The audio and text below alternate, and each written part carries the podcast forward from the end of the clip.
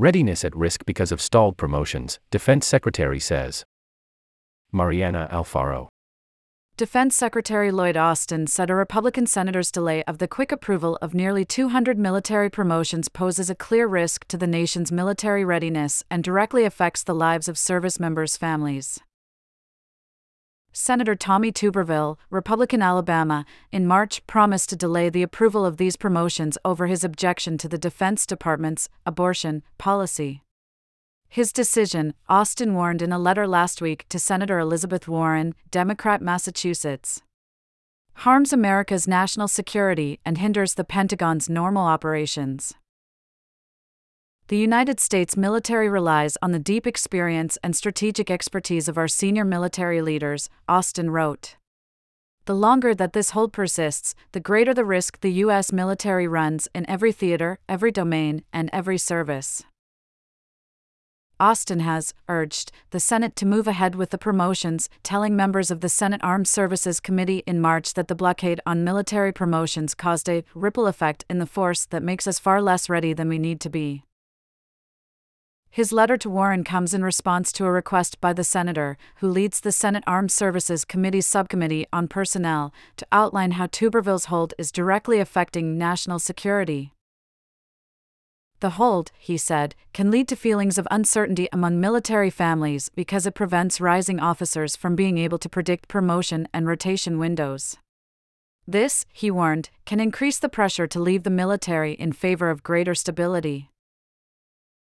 Military children are unable to move to new schools until the promotions are confirmed, Austin said, and military spouses cannot accept new jobs because they cannot predict when they could start. The Defense Secretary explained that officials serving in key positions, including the Chief of Staff of the Army and the Director of the National Security Agency, are due to rotate out of their jobs within the next four months and that, without the promotions, the military can't replace them. The tenure of service chiefs in the military is limited by law, which means incumbents must leave their positions at their appointed times. Their positions, he said, oversee more than 1.2 million active and reserve service members, and, without these leaders in place, the U.S. military will incur an unnecessary and unprecedented degree of risk at a moment when our adversaries may seek to test our resolve. The failure to confirm leaders in key roles transfers strategic risk down the chain of command and forces our units to operate with less experienced decision makers in charge, Austin wrote. By destabilizing the senior military promotion and rotation process, we put our short and long term readiness at significant risk. In March, Tuberville said he would require the military promotions to be approved one by one, rather than in batches, what Congress calls unanimous consent, to protest a policy approved by Austin that grants three weeks of paid time off and travel reimbursement for service members and dependents if they travel out of state for an abortion. The move followed last year's Supreme Court's ruling that ended the constitutional protections for abortion access granted 50 years before in Roe v. Wade. The freshman senator said the Defense Department policy permits the use of taxpayer dollars to terminate pregnancies despite a congressional block on such spending via a decades old law known as the Hyde Amendment. Tuberville previously said that if the Pentagon wants to spend money on such initiatives, it should be included in the department's annual defense policy bill, the National Defense Authorization Act. Austin, for his part, has said the policy is necessary because women compose nearly 20% of the military and they do not get to choose where they are stationed.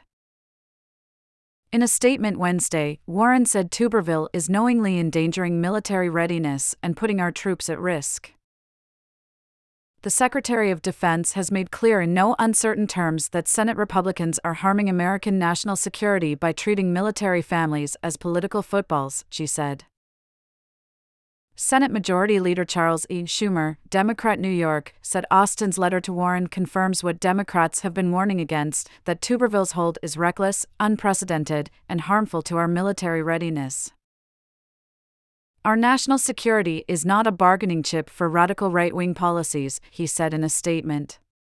It is shameful that MAGA Republicans are so hellbent on eliminating reproductive choice that they are willing to jeopardize America's standing abroad, the livelihood of service members, and our military readiness. A bipartisan group of seven former defense secretaries, including two who served in President Donald Trump's administration, said in a letter to Schumer and Senate Minority Leader Mitch McConnell, Republican Kentucky, last week that military readiness and national security are being harmed by Tuberville's hold on defense promotions. While Democrats have criticized Tuberville's position, some Senate Republicans have applauded his effort.